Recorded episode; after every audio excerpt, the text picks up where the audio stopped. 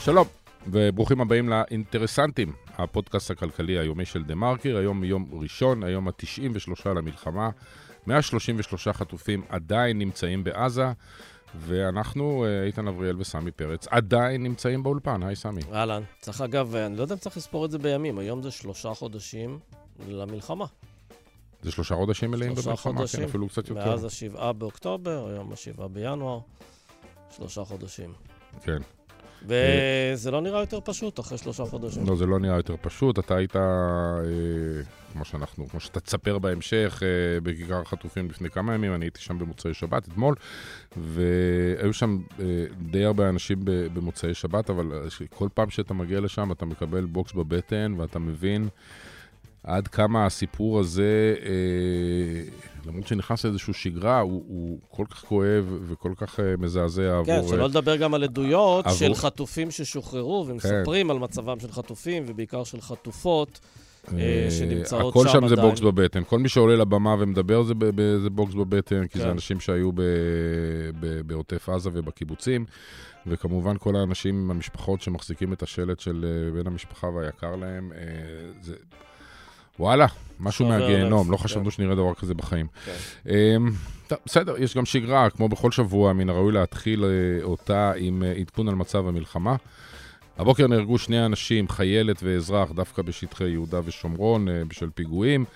בעזה, סגן אלוף בחטיבת הנחל נהרג שם בקרבות, והעניין המרכזי הוא החיזבאללה שירה אתמול מטח יוצא דופן של יותר מ-60 רקטות על בסיס התרעה אווירית שבהר מירון.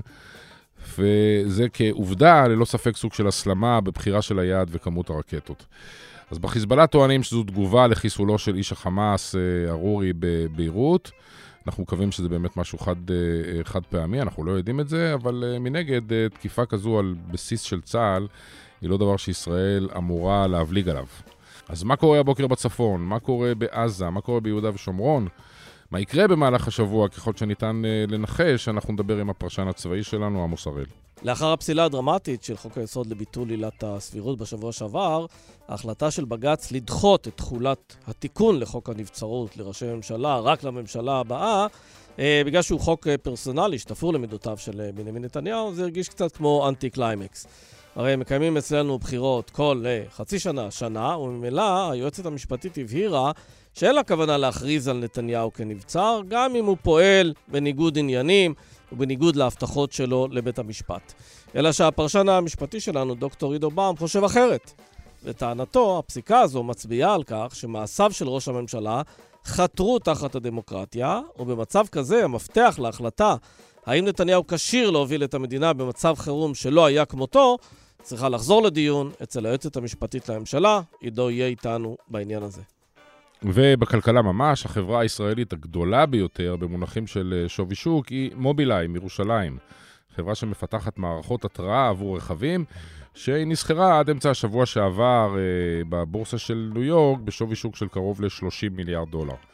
אלא שבסוף השבוע התברר שמובילאיי בעצמה נאלצת להתריע על הרעה משמעותית ומפתיעה בעסקיה, והמניה צנחה ביום אחד בקרוב ל-30 אחוזים. מה קרה שם? אנחנו נדבר עם פרשן שוק ההון שלנו, עמרי זרחוביץ'. אנחנו מתחילים.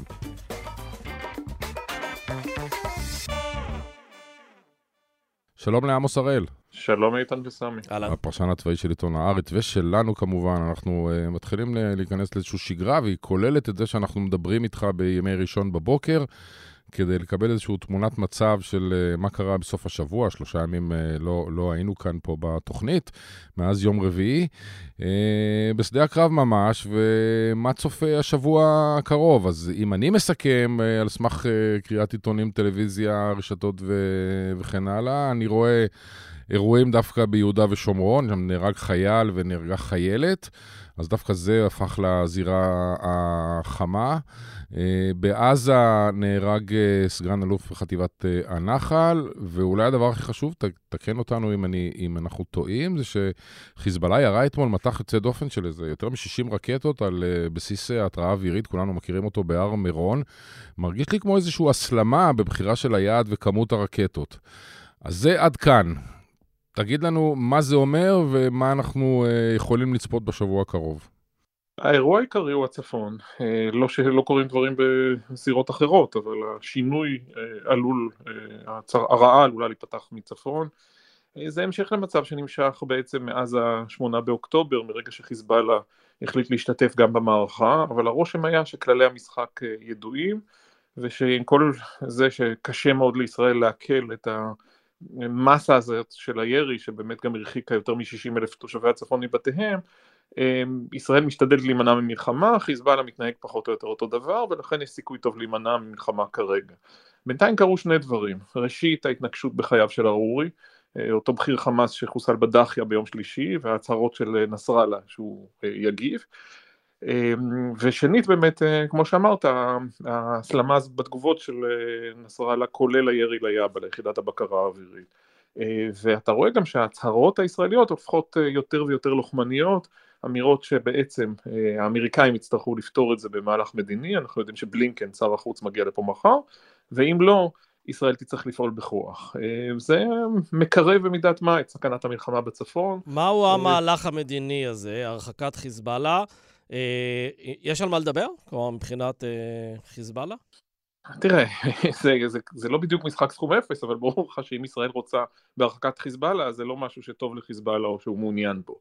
הניסיון האמריקאי הוא לנופף אה, מול עיניהם של אנשי חיזבאללה וממשלת לבנון בדיון מחודש על 13 אה, נקודות מחלוקת אה, ב, לאורך הגבול הישראלי-לבנוני, זה סיפור שנמשך כבר שנים, בעצם מאז הנסיגה בשנת 2000, זה כולל גם דיון על הר דוב שנקרא אצלם חוות שבא, שזה דיון שישראל מאוד לא נוח לנהל אותו.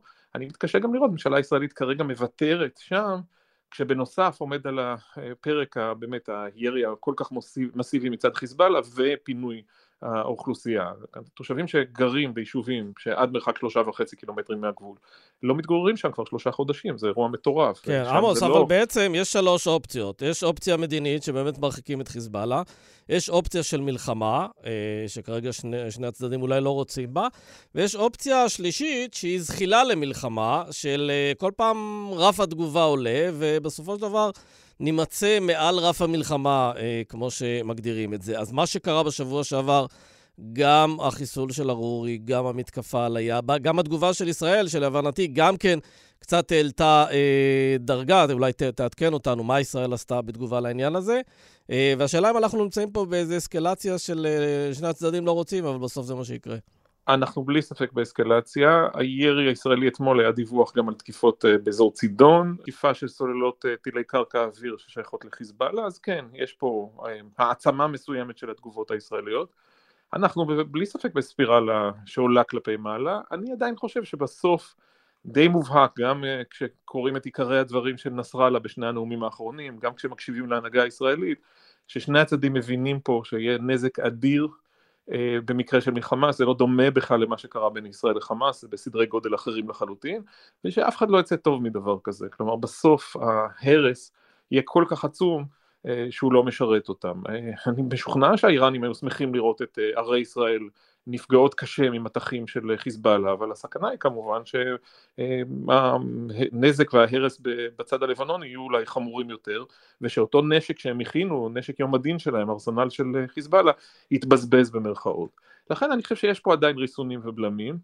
אבל צריך לשים לב גם לשפה הדטרמיניסטית, הלחץ של תושבי הצפון על הממשלה הוא ברור לחלוטין, הם כבר ראו מה... בצדק, לא? חודשים ארוכים מחוץ לבית. כן, הם ראו מה קורה ראשית הם ראו מה קורה בשבעה באוקטובר, שנית הם פונו מהבתים, ואיך אתה חוזר במצב כזה? אתה גר ביישוב עם שער צהוב, ראית איך נראית הגנה על יישוב כזה מול אה, חמאס שהיכולות שלו פחותות לאין ארוך משל חיזבאללה? גם, גם אני ואתה היינו מאוד מאוד מודאגים. אה, אילו היינו צריכים לחזור עכשיו לדפנה או לגושרים או למנרה או משגב עם. אה, וגם תושבי שלומי מוטרדים ותושבי קריית שמונה זה ברור לגמרי אבל לכן נכנסנו את עצמנו פה למלכוד, לא בהכרח באשמתנו בכל פנייה שנעשתה פה, אבל ישראל שנים חייתה באיזו תחושה שיש לה מאזן הרתעה חזק, למרות התיקו הדי מאכזב של 2006, חשבנו שהסיפור הזה של ההרתעה שלהם על רקע ההרס בדחיה בזמן המלחמה הוא מספיק כדי למנוע מהם לפעול שוב, והנה ראינו שהם פועלים והם מוכנים גם לשחק קצת מתחת לרף המלחמה, אה, זה בהחלט אירוע מסוכן. העניין הוא אבל... שגם אם מונעים מלחמה בעיתוי הזה ומוצאים איזשהו פתרון, זה לדחות את הטיפול בבעיה, כי מתישהו אתה צריך לטפל בנוכחות של כל כך הרבה טילים, איומים שיש מצפון. כן, אבל אני מציע להיזהר, יש שני מצבי רוח בשיח הישראלי. למה? יש רק מצב רוח אחד. לא. זה שאתה הולך לספר עליו, להיכנס, לכתוש, להרוג, לחסל. לא, אבל אני מדבר, על משהו, אני מדבר על משהו קצת אחר, והוא תחושת הביטחון בעוצמתו של צה"ל. אז אנחנו נעים בין תחושת 7 באוקטובר, אנחנו... אין לנו שום יכולת הגנה, אנחנו מסכנים, אנחנו חשופים, כולם יותר חזקים מאיתנו, רוצחים אותנו, מה שאכן אכן רצחו אה, רבים מאיתנו, אבל איזו תחושת חולשה כללית כזאת, לבין איזו תחושה שאנחנו יכולים לעשות הכל, ואם רק אה, נחליט ואם רק אה, ביבי ייתן את ההוראה, אז מיד הדברים יסתדרו. אני חושב שצריך להיות יותר ריאליים באשר ליחסי הכוחות.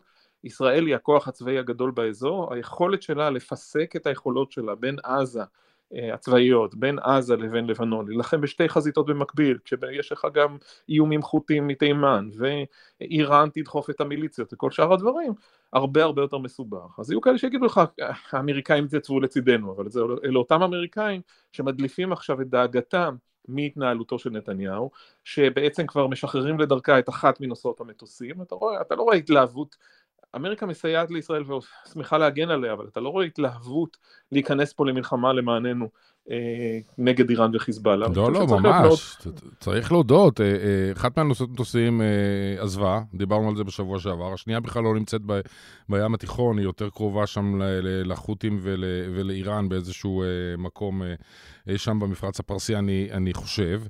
אף אחד לא מצפה מהאמריקאים שיתחילו להפציץ יחד עם חיל האוויר הישראלי את, את, בדרום לבנון. אמ, אני, אני מתפלא על העניין הזה, זאת אומרת, כשמישהו מצייר רציני, מצייר איך תיראה מלחמה מלאה בין, אה, בינינו לבין החיזבאללה, צריך להיות לו ברור, וזה גם נכתב, שכל צפון הארץ, עד וכולל חיפה, יהיו מטווחים ונטושים כמו, אה, כמו שדרות, לצורך העניין. אה, זה, ואני לא מבין את ה, את ה... בוא נגיד את ההתלהבות של הציבור הישראלי בת, בתסריט הזה, אפילו אם מרגישים שצריך לעשות משהו. צריך לעשות משהו, זה לא אומר שצריך לעשות כל דבר.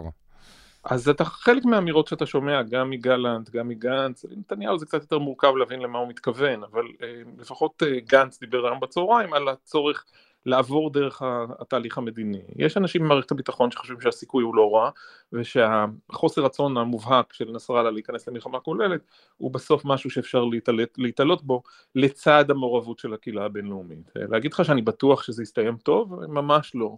כן, אבל רגע, אה, עמוס, אם נסראללה קושר בין המצב בעזה ובין uh, התגובה שלו בלבנון, אה, ואתה כותב שבעצם צה"ל עושה כבר מעבר לשלב הבא של המלחמה, שאומר פחות כוחות, יותר מיקוד, יותר אולי פשיטות אה, חטיבתיות. למה ישראל לא מציגה את זה בתור, אה, אני לא רוצה להגיד נסיגה, אבל חצי נסיגה לצורכי הרגעת הזירה הצפונית?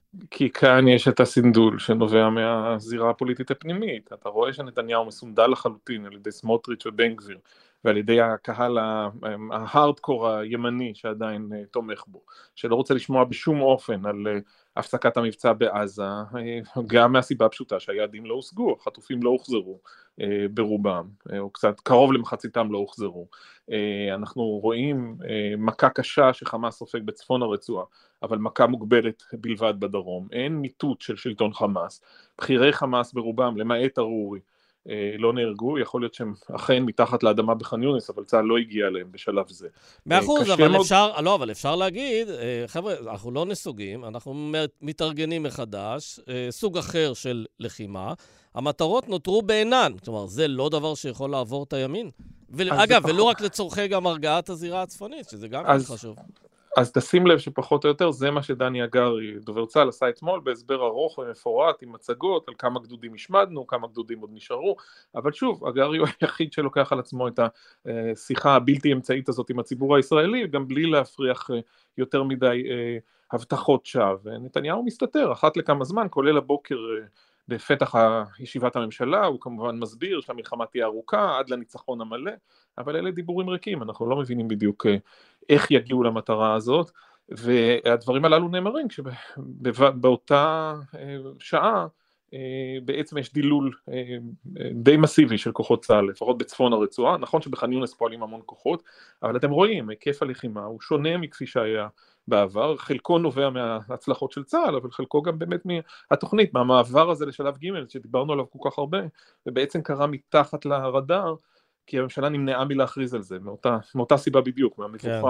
הפוליטית הפנימית. עמוס, משהו, משהו נוסף שעורר סערה בסוף השבוע, זו אותה ישיבת קבינט שבה אה, חלק מהשרים, אולי גם בשליחותו של נתניהו, תקפו את הרמטכ"ל על כך שהוא מקים אה, צוות או ועדת חקירה בראשות אה, שאול מופז, שתבדוק אה, אה, בעצם את כשלי ההתנהלות של הצבא. לי, אתה יודע, באיזה, אם אני חושב רגע בצורה תמימה ונקייה לחלוטין, אה, נראה מאוד הגיוני שאחרי מלחמה מאוד קשה של שלושה חודשים, כשלפנינו עוד חודשים ארוכים של לחימה, כשלפנינו עוד חזית צפונית שאנחנו לא יודעים מה יקרה איתה, שהצבא יתחיל איזשהו תהליך של אה, הפקת לקחים, כדי שאם יש מה ללמוד, אז uh, זה הזמן. כלומר, את הוועדה הגדולה אפשר להקים בהמשך. מה אני לא רואה נכון?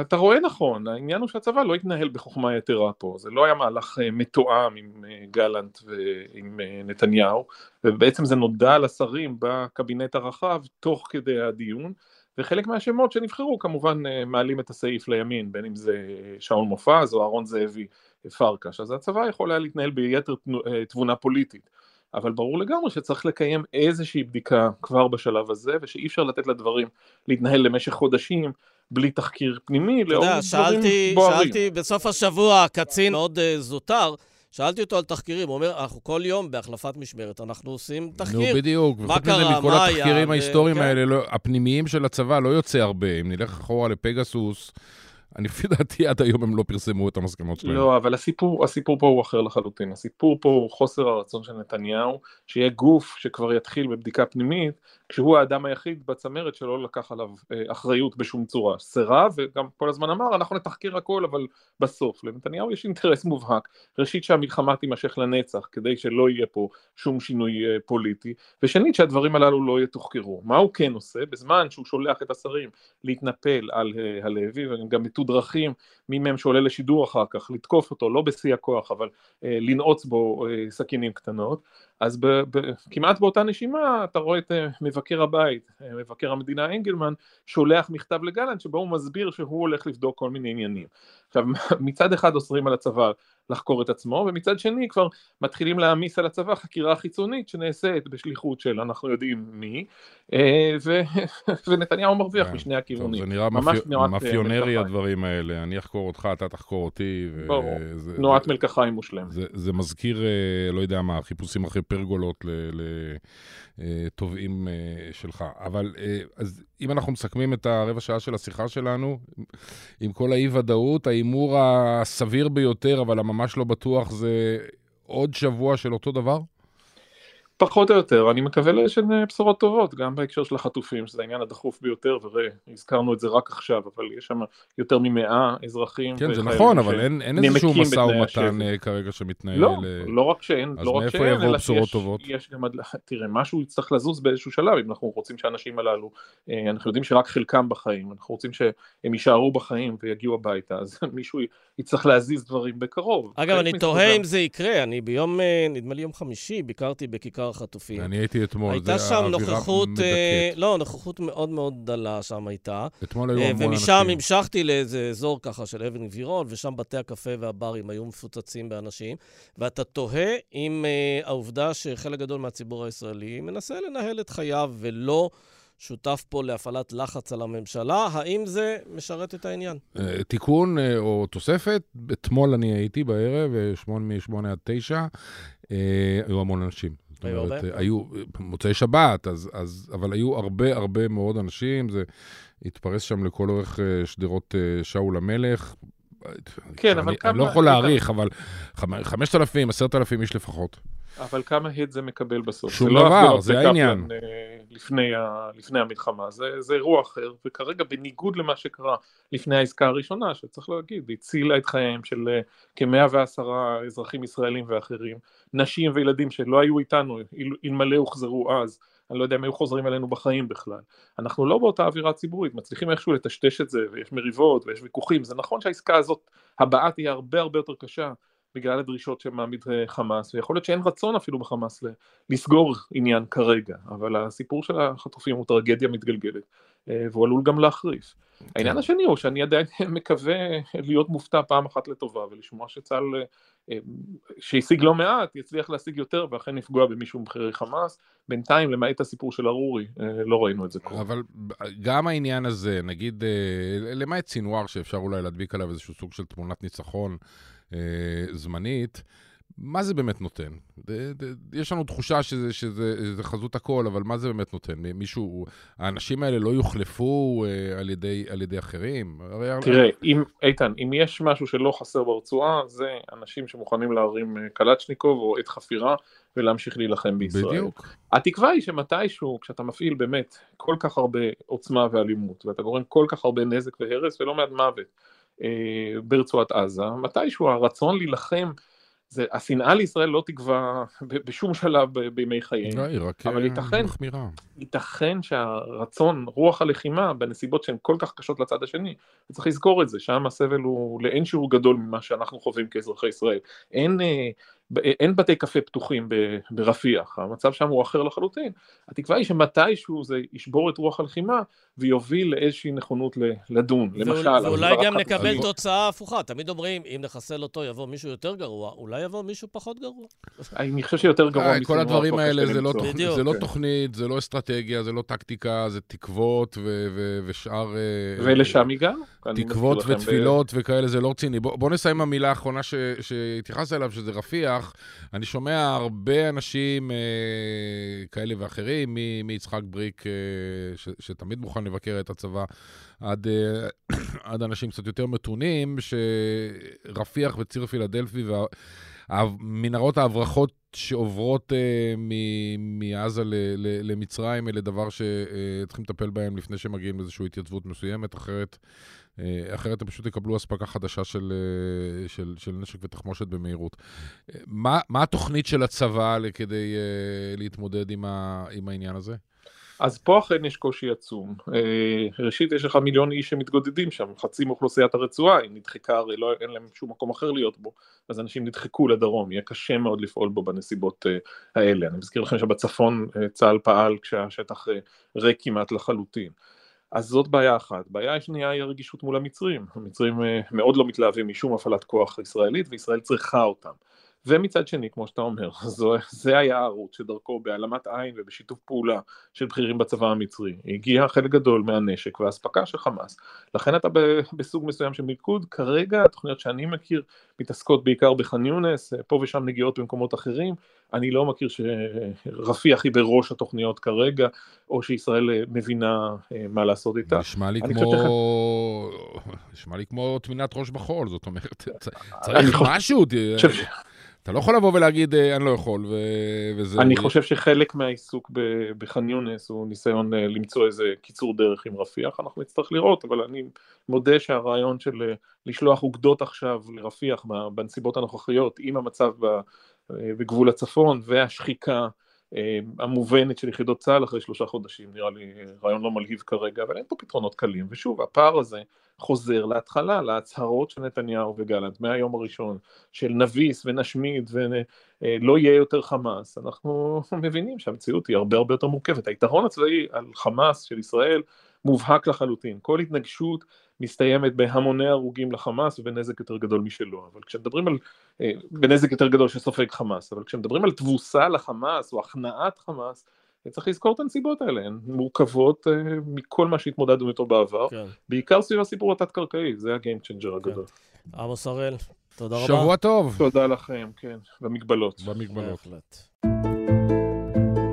שלום, אני דוקטור אפרת ליאני. ואני נילי גולדפיין. וביחד אנחנו מגישות את הפודקאסט החמ"ל העסקי מבית דה מרקר לייבלס. נפגשנו עם מנכ"לים ומנכ"ליות, מנהלות ומנהלים, ממגוון חברות במשק, וביקשנו לשמוע מהם. איך מצליחים ליצור רצף תפקודי עסקי בתקופה כל כך מאתגרת, ואיך ממנפים את המשבר להזדמנות. שמענו מהם על הקשיים והאתגרים, אבל גם על פתרונות יצירתיים, יכולת התאוששות מרשימה, רוח התגייסות מרגשת, ומעל הכל, ניהול ארגוני שרואה אנשים, ולא רק מספרים. אם גם את מנהלת עסק ומתקשה לחזור לשגרה, אנחנו מזמינות אותך להאזין לכל הפרקים בסדרה ולקבל השראה וכלים שיעזרו לך להתניע מחדש.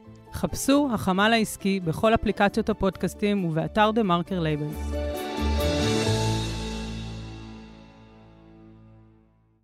שלום לדוקטור עידו באום. שלום סמי ואיתן. שלום, שלום. הפרשן המשפטי שלנו, שבוע שעבר היו אה, לא מעט דרמות אה, בבג"ץ, בעצם שתי דרמות אה, לאחר הפסילה הדרמטית של חוק יסוד השפיטה, שבעצם ביטל את החוק שביטל את עילת הסבירות. עוד החלטה של בג"ץ, אה, לאשר את התיקון לחוק הנבצרות לראשי הממשלה, אבל לדחות את התחולה שלו רק לממשלה הבאה, כלומר לא יחול על נתניהו.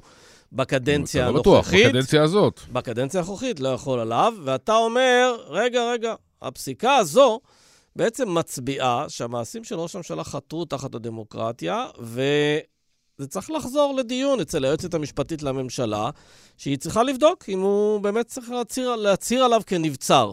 נמק והסבר. אה, מה שאני חושב שאומרות לנו שתי הפסיקות האלה ביחד, זה שאנחנו חוזרים אה, למרץ 23, כשהשאלה של הנבצרות של ראש הממשלה הייתה מונחת על השולחן, לפחות באופן תיאורטי, אנחנו יודעים שאומנם היועצת המשפטית לממשלה אמרה וחזרה ואמרה שהיא לא דנה בנבצרות, אבל נתניהו לעומת זאת היה די בטוח וגם סביבתו ש, שכן, שהאופציה הזאת נמצאת על, ה, על השולחן ויכולה להגיע לבג"ץ. ואנחנו חזרנו לשם, כי החוק המיוחד שהעביר לעצמו נתניהו בסיוע הקואליציה שלו, שנועד לחסן אותו מפני הנבצרות, נדחה. ולכן אנחנו חוזרים לאפשרות שאפשר יהיה לקבוע שנתניהו לא כשיר, או שהפעולות שהוא עשה והסיטואציה המשפטית המיוחדת שהוא נמצא בה היא כזו ש, שנבצר ממנו למלא את תפקידו, ויש עתירה כזאת, יש עתירה שכבר נמצאת על, ה, על הפרק, להבנתי יכול להיות שיותר מאחת, ש, שמבקשת לקבוע שנתניהו פסול מלכהן בתפקיד בגלל הפרת הסדר ניגוד העניינים. רק שאנחנו לא... אבל יש לעתירה ב... כזאת תוקף משפטי, במידה והיועצת המשפטית עצמה לא עושה שום דבר? בוא נניח לצורך העניין שהיועצת המשפטית החליטה בינה לבין עצמה, אחרי דיונים ו- וכן הלאה, שהיא לא תפטר את נתניהו, גם אם הוא יעבור על הבטחות שהוא נתן לבית המשפט בנוגע להתערבות שלו בנושאים כאלה ו- ואחרים, סביב התיק המשפטי שהוא מנהל ב- במקביל. מכוער והכול, אבל לא על זה ידיחו ראש, היא תדיח ראש ממשלה, או תכניס את המדינה לטרללת. אז אם היא לא כן, תגיד כלום, עתירה פרטית יכולה לשנות את, ה- את התמונה? אז, אז, אז קודם כל אה, אה, נאמר שהיועצת לא מדיחה ראש ממשלה, היא לא יכולה לפטר אותו, אה, ו, ובאמת אחד הדברים שכשחזרנו למצב הישן, זה שלא ברור מה הפרוצדורה ומי מחליט, אבל כנראה זה לא החלטה של היועצת בפני עצמה, אלא למשל זה יכולה להיות החלטה של הממשלה כגוף. אה, והיא רק צריכה להגיד לממשלה מה היא אמורה לעשות מבחינה אה, משפטית, אה, והחלטה כזאת גם תיבחן אחר כך בבג"ץ אם היא החלטה סבירה או לא. אבל לפני הכל, היועצת תידרש בעצמה לומר בבג"ץ מה עמדתה. ולעמדה שלה יש משקל מאוד משמעותי, כלומר אם היועצת תבוא ותגיד אני, אני חושבת שנבצרות זה לא המצב, זה לא נכון, אז רוב הסיכויים שגם בג"ץ ילך איתה, אבל אה, אם היועצת תגיד שיש כאן בעיה, אז, אה, אז יכול להיות שבג"ץ יפתח מחדש את, את נושא הנבצרות. אני, אני חושב שכל עוד אנחנו בהקפאה, אגב, של, או מה שנראה כמו הקפאה של ההפיכה המשטרית, אני לא רואה החלטה כזאת מתקבלת בבג"ץ כרגע, אבל אני לא פוסל ש, שזה יהיה משהו שיהיה על השולחן, אה, כשה... בוא נקרא לזה דקה אחרי המלחמה, או עם הקואליציה הנוכחית, עם קבינט המלחמה אה, מתפזרים. אבל אני חוזר רגע לשאלה של אה, סמי מתחילת הדרך. כאמור, אנחנו לא במרץ 23, קרו מאז הרבה מאוד דברים. הרי נתניהו הודיע בסוף מרץ 23 שהוא נכנס לאירוע. נכון. והוא באמת נכנס לאירוע. והוא קידם חקיקה, כולל אה, עם אה, אזהרות אה, של אנשי ביטחון על המצב, כולל את אותו רגע שכולנו זוכרים בכנסת ב-24 ביולי בלילה שגלנט יושב מצד אחד ויריב לוין מצד שני, וגלנט זה האיש שמגלם את האינטרס הביטחוני של מדינת ישראל והוא אומר תוותר על משהו, ונתניהו שם הרי בעצם שותק ומכריע לטובת יריב לוין לגיסה הקיצונית ביותר של ביטול עילת הסבירות, ששמונה מתוך חמישה עשר שופטי בג"ץ, אולי אפילו יותר, אם מסתכלים על הדעות הנוספות, חושב שזה אקט שסיכן את המאפיינים הדמוקרטיים של מדינת ישראל, וכדאי שלא נשכח, בנימין נתניהו מתנהל נגדו משפט פלילי בעבירות שחיתות חמורות בזמן שהוא מנהל את המלחמה, הדיון הזה מתקיים שבוע לשבוע, השבוע העידו חוקרי המשטרה, ונתניהו גם הפר את הסדר ניגוד העניינים, היועצת קבעה את זה, ונתניהו אנחנו יודעים שהוא העביר את חוק הנבצרות כדי להמשיך לעשות את זה. אגב, השופטים התייחסו לסוגיה הספציפית של האם הפרת אה, הסדר ניגוד עניינים היא לכשעצמה עילה שבה בעצם אה, היועצת המשפטית לממשלה או הממשלה צריכים לבוא ולדון בנבצרותו? הם מאוד מאוד מאוד הדגישו שהם לא אה, קובעים עמדה בנושא הזה. הם הזכירו לפחות שלוש פעמים שאני ראיתי בפסק הדין, אולי יותר, אה, שיש להם עתירה שתלויה ועומדת בפניהם בנושא הזה ולכן הם לא מביעים עמדה על השאלה האם הפרת ההסדר כשלעצמו זה משהו שמצדיק נבצרות. כן, אז בעצם אתה אומר דבר כזה, אה, אה, ועוד פעם, אנחנו מנסים, אה, אתה יודע, להסביר את ההסבר, שאם קוראים את הפסיקות דין, אז בעצם בין השורות כתוב שנתניהו לא ראוי שיהיה ראש ממשלה, הוא עושה יותר מדי דברים עקומים, הוא יותר מדי אינטרסים אישיים מעורבים עם אינטרסים לאומיים. ולא ראוי שהבן אדם הזה ינהל את המדינה, רק שאין מנגנון כרגע, אה, למעט בחירות, שיכול אה, אה, לסלק אותו מכיסאו. אני חושב שלקחת אה, את, את המסקנות של השופטים, אבל רק צעד, את אותו צעד שהיועצת אה, צריכה לעשות. כלומר, גם פסקי הדין האלה אומרים, נחצה כאן קו דמוקרטי, קו, קו בדרך לחיסול הדמוקרטיה. אה, הוא נבלם, הוא נבלם, זה תפקידו של בג"ץ לרסן נכון. את זה, ו- ו- וזה מה שקרה. אה, השאלה, האם אנחנו מצרפים את כל הראיות האלה? כלומר, אומרים, גם יש לנו ראש ממשלה שהפר הסדר ניגוד עניינים, שמתנהל נגדו משפט פלילי, שהוא בכלל ראש ממשלה בגלל שהוא התחייב לא להפר את הסדר ניגוד העניינים האלה. הוא, הוא לא רק שהפר אותו, אלא הוא גם עשה דברים שאנחנו קובעים שהם סכנה לדמוקרטיה, האם צירוף כל הדברים האלה מסקנתו נבצרות, את המסקנה הזו שאתה רצית להסיק עכשיו ושהיועץ המשפטית לממשלה תידרש לומר את זה את זה הם עוד לא אומרים. כן, עידו, אני רוצה לשאול אותך על שתי הפסיקות, שבעצם שתיהן היו על חודו של קול, גם ה-8-7 בחוק הסבירות וגם ה-6-5 בנושא הנבצרות, ואני תוהה לגבי אה, הוועדה לבחירת שופטים, אה, הרי היא צריכה למנות גם נשיא וגם אה, שופט נוסף. אה, ולכאורה, אם יריב לוין מצליח אה, למנות שופט נוסף ימני, הוא יכול די להטות את הכף, גם אם אה, יצחק עמית ישמש כנשיא העליון. למה הוא לא הולך בדרך המלך? אחרי שבעצם בג"ץ פסל לו פעמיים, אם הוא ילך בדרך המלך, אנחנו יכולים להימצא בתוך זמן קצר במצב שבו יש רוב לשופטים אני רוצה לקרוא להם ימניים, כי בנסיבות האלה, בשני המקרים הם יצאו ימניים. אני, אני, קשה לי להיכנס לראשו של יריב לוין, אבל אני חושב שבעיניו הוועדה לבחירת שופטים וההרכב של בית המשפט העליון הם לב ליבה של, או לב ליבו של השינוי שהוא מבקש לחולל אה, במערכת המשפט, ולכן הוא רוצה לשנות את, ה, את ההרכב וגם לבצר את, ה, את הרוב השמרני, אתה קורא לו ימני, אה, לפעמים זה גם זה וגם זה, אה, בבית המשפט העליון, כרגע זה על חודו של קול, אבל, אבל תשמע, אנחנו גם ראינו ששופטים שחשבנו שהם שמרנים, אה, בסוף מוצאים את דרכם אל, אל המרכז, יעל וילנר נחשבת לשופטת שמרנית, היא פתאום נמצאת במרכז של, של, בית, המשפט, של בית המשפט העליון, אלכס שטיין פתאום מוכן לכתוב פסקי דין שפוסקים, פוסלים חוקי יסוד, אני חושב שיריב לוין רוצה לעבות מאוד ולבצר מאוד את, ה, את הרוב השמרני, וגם אה, במידה רבה לשלוט בקו של בית המשפט העליון, ולכן הוא ממשיך אה, לא, לא למנות, להתעקש לא למנות ולא לקיים דיון, כולל לא למנות אה, נשיא. וגם זה אגב מצטרף לעובדה שהוא הרי פועל בגיבוי מלא של ראש הממשלה. אתה יודע, בשבוע שעבר בהרווארד, באוניברסיטת הרווארד, הודחה...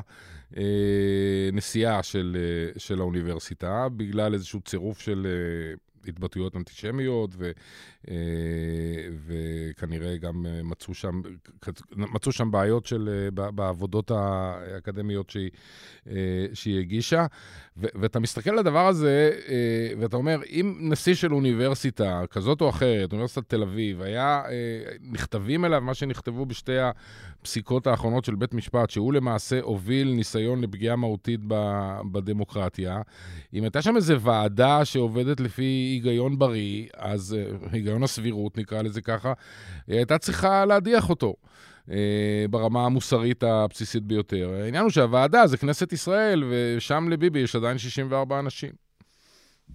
אני אה, מסכים איתך ואני חושב שאחת התופעות שאנחנו רואים כבר הרבה מאוד זמן זה את היעדר לקיחת האחריות שבכל מדינה מתוקנת אפילו לא היינו מגיעים לשלב הוועדה כי ראש ממשלה לא היה ממשיך מיוזמתו לכהן כן. אה, בתפקיד במצב הזה. ו, אה, ואת החולשה יש, יש לא מעט ביקורת שבאה מצד הקואליציה על בג"ץ בעקבות שתי ההחלטות האלה שמתארים את בג"ץ כאילו הוא מושל ולא הממשלה. עובדה שבמדינת ישראל אין הפרדת רשויות נורמלית, הקואליציה והכנסת אה, חד הם ולקואליציה הזאת יש עדיין רוב של 64 אה, חברי כנסת עם, אה, עם המחנה הממלכתי זיו, ולמעשה הבקרה היחידה שיש זה בג"ץ, אם לא היה לנו את בג"ץ אז אנחנו מבינים איזה חוקים היו כאן וגם שחוק הנבצרות וביטול עילת הסבירות היו רק ההתחלה וגם השופטים אגב, הם מודעים לזה, כשהם מסתכלים על מה עושה בנימין נתניהו, השופט יחיאל כשר למשל אומר, אה, אני יודע שבציבוריות יש חוקים שעוד לא עברו, אבל הם היו בקנה. יש כאן סיפור כן, הרבה יותר גדול. כן, כן, כן. ופה זה ברור, המסוכנות של, של לוין ושות' ושל כל הרעיונות שלו. אגב, אני רק מזכיר לך, עידו, כשהוא הציג את הרפורמה המשפטית שלו לפני שנה וקצת, הוא אמר, וזה רק השלב הראשון. כלומר, כן. ברגע שאתה שם כל כך הרבה תחמושת על השולחן, היה ברור שבג"ץ ייגש לזה, בהתחשב בכוונות ובאמת במסוכנות של כל הרעיונות האלה יחד. אז שכנעת אותנו פעם נוספת שדמוקרטיה זה לא מציאה גדולה, וזה עדיין השיטה הפחות גרועה ש, אה, שיש פה ב, כן. בכדור הארץ. יריב לוין הבטיח גם בראיונות אחר כך להמשיך לטפל גם באקדמיה וגם, אה, וגם בכם, אגב, בתקשורת. כן, כן. כן, כן. בסדר, בינתיים הם עסוקים עם הצבא. בינתיים הם טיפלו בנו בצורה אחרת בציבור הישראלי. עידו באום, תודה, תודה רבה. תודה. תודה לכם.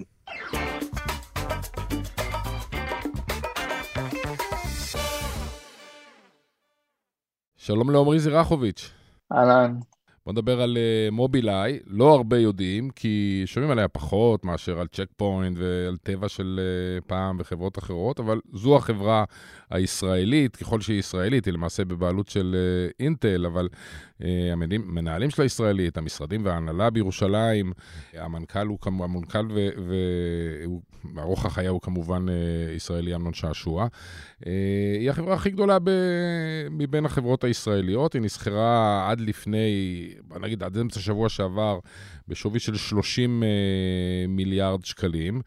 אבל אז פתאום uh, קרתה להם תקלה עסקית, ומחברה שאמורה או מייצרת uh, מערכות uh, התראות uh, לרכב, אותן מערכות שמצפצפות כשאנחנו עוקפים או מתקרבים ל, uh, למכונית מקדימה, היא מתריעה על משהו אחר. ספר.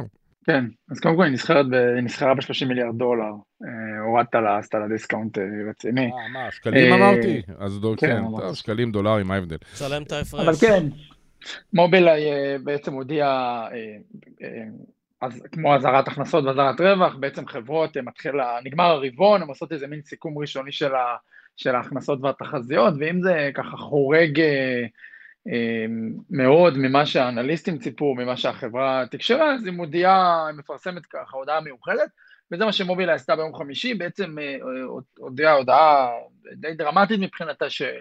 אה, ההכנסות ברבעון הראשון אה, הנוכחי, זה שהתחיל עכשיו, ירדו ב-50 אחוז, אה, ושאת השנה הקרובה היא תסיים בירידה של 9 אחוז בהכנסות בערך, ובעצם זה משהו שמעולם לא קרה למובילאיי, לא היה לה אף שנה שהיא לא צמחה בה, שההכנסות שלה לא צמחו, הירידה הכי חדה ברבעונית הייתה בזמן הקורונה, 26 אחוז, אה, זה ביחס לרבעון הרביעי מדובר בירידה של יותר מ-60 אחוז, זאת אומרת זה, באמת, אה, הודעה מבחינת ההכנסות שלה, זה פשוט אה, מתנפצות בחצי. ומה קרה? מה, מה, מה הסיפור? אז בעצם מובילאיי היא לא מוכרת ישירות ליצרניות רכב, אלא זה עובר דרך חברות טיר 1 שהן ספקיות ל, ל, לעולם הרכב, זה חברות שעובדות צמוד מאוד עם מובילאיי ועובדות צמוד מאוד עם יצרניות הרכב. ובעצם בזמן, בזמן הקורונה ואחרי היה משבר בשרשראות האספקה, זאת אומרת כל מיני רכיבים שלא הגיעו ועיכבו מהאייפונים, כל מיני מוצרי אלקטרוניקה וכו'. ובעצם מה שהסתבר למובילאיי זה שהמפיצים, החברות האלה, הספקיות האלה, הצטיידו בהרבה מאוד מלאים, ועכשיו הם נתקעו. לצורך העניין, אפשר לחשוב על, אני יודע מה, שופרסל שתקנה הרבה מאוד מי עדן או, או מים אחרים, כי היא חוששת שתיתקע בלי מים, ואז המשבר בשרשראות האספקה נפתר, והם נתקעו עם כל המלאים. זה נשמע, זה נשמע תקלה שאפשר להבין אותה אה, באיזשהו מקום אם אתה סוחר קטן, אבל בחברה שהיא בעצם אה, אחת המובילות העולמיות במערכות בדבר הזה, זה קצת, זה קצת נראה מוזר. מה, אתה, אתה לא עוקב כל יום אחרי, אה, אחרי המכירות ואחרי המלאים אצל ה... אצל הלקוחות שלך, ואחרי זה אצל הלקוחות שלהם. כאילו, זה שזה מגיע ברעם ביום בהיר ויוצר ירידה של כמעט 30% במניה ביום אחד, זה, זה דבר שנראה לי קצת מוזר. קודם כל אתה צודק, אז, אז, אז מה שמובילאיי אמרו, אה, לא עכשיו אגב, הם אמרו את זה אה, אה, בשיחות אה, אנליסטים קודמות, שהם טיפה התייחסו למלאים, אמרו שהם פעם בשנה באים, ו, ובעצם ההזמנות הן שנתיות, הם כנראה עכשיו עשו את הסיכום של מה בעצם המפיצים יצטרכו לשנה הקרובה, יש שם גם אלמנט של אה, אה, פחות אה, התקנות ברכבים ממה שהם חשבו, אבל הם שמים את רוב רובו של הדגש על המלאים. זה, זה, זאת שאלה מצוינת, זה קורה, זה קרה בחודשים האחרונים סתם אקראית לעוד שתי חברות ישראליות ששמתי לב, אחד זה סולארד, שהיא מתקינה בתחום הסולארי, והשני זה מטרוניקס שעושה רובוטים לבריכות, ובעצם השאלה הזאת היא חוזרת על עצמה, זאת אומרת איך יכול להיות שמובילאיי גם לא עוקבת, והיא גם לא מבינה את, ה, את הדינמיקה של המפיצים, הרי אתה רואה שהמפיצים האלה מצטיידים בהרבה מאוד מערכות, אתה לא, אתה, אתה טוען שאתה בקשר הדוק איתם, ושאתה אתה לא יודע מה קרה בהם. לי זה נשמע שכולם יודעים הכל, אבל הם מחליטים בבת אחת ביום אחד לא, לתת לא, איזשהו... לא, אתה גם לא יכול, משהו. ברגע שמזמינים ממך, אתה אומר, בסדר, יאללה, על הכיפאק, עשיתי עסקה. אתה לא יכול להגיד לעצמך... אה, מישהו יבטל את זה, מישהו סתם צובר למלאי, הוא קונה יותר ממה שהוא צריך. בוא, הם יודעים, את, הם יודעים את הכל. כן, אבל, לא אתה, בצ... אבל אתה מעדיף אתה שזה... אתה משלה את עצמך. כן, כן, אתה, כן, כן. אתה, אתה משלה את עצמך, נכון, זה בדיוק מה שקרה, אתה רואה שההכנסות שלך צומחות במהירות, ואתה אתה גם לא יודע מה יהיה, אולי המשבר בשרשרות האספקה, אה, לא יודע מה, אתה בא לך לספר לעצמך שזה לא הסיפור. אה, כן, יש הרבה סימני שאלה בימים האחרונים, מה, לא יודע, אם הם ידעו לפני כן, או אם הם, אה, אם הם לא הבינו, אם, שני הדברים בעייתיים, אם הם ידעו או ידעו חלקית ולא אמרו, זה בעיה. אם הם לא הבינו, זה בעיה. בכל מקרה... אתה אומר, הייתה פה קונספציה, צריך לבדוק מה קרה. כן, ברוח הקונספציות שקורסות. כל, כל, כל בעל עסק ששומע את הדבר הזה מחייך, הוא יודע טוב מאוד מה קורה אצל הלקוחות שלו ולקוחות של הלקוחות וכן הלאה, עד, עד, קצה, עד קצה העניין, למעט באמת דברים אה, מפתיעים כמו, כמו מלחמה. כנראה שיודעים, אי אפשר לטפטף את זה יום-יום, וביום נתון אחד, יחד עם הדוחות, או ביום מיוחד, מחליטים להודיע את זה ולסכם את, ה... את התמונה. Uh, בסדר, ככה עובדת הבורסה, מה, מה אפשר לעשות? תגיד לי כן, משהו... כן, אתה יודע, היה אפשר uh, בשיחת האנליסטים uh, ברבעון השני לדחוף באחד המשפטים אחרי רבע שעה שיש אה, חשד, אתה יודע, אפשר ל- ל- ל- לשדר אפשר, את זה אפשר, קצת או שלא. יותר בעדינות, כדי שהמניה לא תקרוס ב... ב- ב-25% ביום אחד. אז היא הייתה קורסת ש... ב-15% אז, ובעוד 15% היום עם אה, מספרים יותר מדויקים. זה, זה, בסופו של דבר תגיע לאותו, לאותה תוצאה. אין לי, אה, אין, אין ליבי עליי על, על הטכניקה של אה, שיתוף הציבור במידע הזה. אבל אני רוצה לשאול אותך משהו אחר. מובילאיי, ואני זוכר את זה כי בין השאר לפני שנתיים-שלוש, פרסמנו במגזין שער עם, עם רעיון של, של שעשוע. ההבטחה הגדולה שלה, אחרי המערכות הללו שכולנו כבר למדנו להכיר, אין, אין כבר מכונית uh, בכבישים בלי, בלי המערכת שמצפצפת, שאתה עוקף, או שאתה מתקרב מקדימה ומודיעה לך זה ש, ש, תמרור uh, שמורה שהמהירות היא כך וכך. Uh, היא, היא בעצם uh, הודיעה והעבירה את המסר שהדבר הגדול הבא שלה זה מערכת uh, של רכב אוטונומי מלא מלא, בלי נהג בכלל. ושיש לה כבר כזה דבר וזה עובד, ואז היא כבר אה, הודיעה שתהיה לה שותפות של מוניות ללא נהג בתל אביב כבר בתחילת 22, אנחנו כבר בס... אנחנו בתחילת 24, אז הם כבר מאחרים ב... בשנתיים. אה, לאן נעלמה ההבטחה הגדולה הזו? הם, הם קודם כל, שני הדברים שציינת, אני חושב שהם די נסוגו מהם.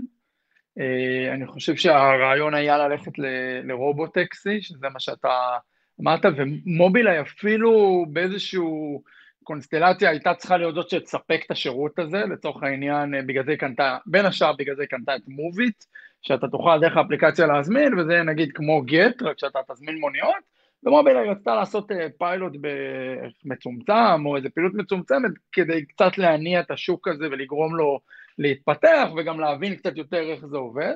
אה, היא הבינה שזה בור, זה יכול להיות בור רציני, במידה מסוימת היא לא הייתה, לדעתי לא הייתה צריכה להיכנס להרפתקה, וטוב שלא נכנסה, וטוב ש, שנסוגה ממנו, כי אנחנו רואים בחברות כמו גט ואובר מה המשמעות. זאת אומרת, זה לרכוש את הלקוחות, להביא אותם, לשרת אותם וזה.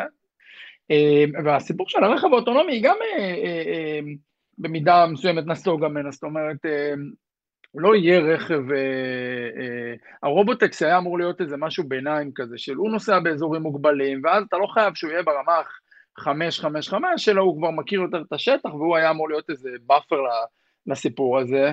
ולא, גם, גם הרכב האוטונומי, אני חושב שהם די, זאת אומרת, זה ייקח הרבה יותר זמן ממה שחשבו, בטח לא, ב-2016 הם אמרו 2021, אז גם אם יש, עד שזה יהיה בשימוש רחב, ייקח עוד, לא יודע, הרבה מאוד שנים. אה, ועכשיו הם מתמקדים בכל מיני רכבים שהם עם יכולות, אה, למשל, רק בכבישים ראשיים, או רק ב...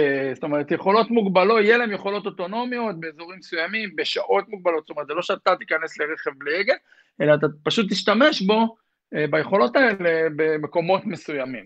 זה כבר עובד בחלק מהמכוניות, אני לא בטוח מי יש לו ומי אין לו מערכות דווקא של מובילאיי, אבל מכוניות uh, מרצדס וטסלה במידה מסוימת, ו-BMW, אתה שם אותם על, על אוטוסטרדה, הן לא טיסות לבד.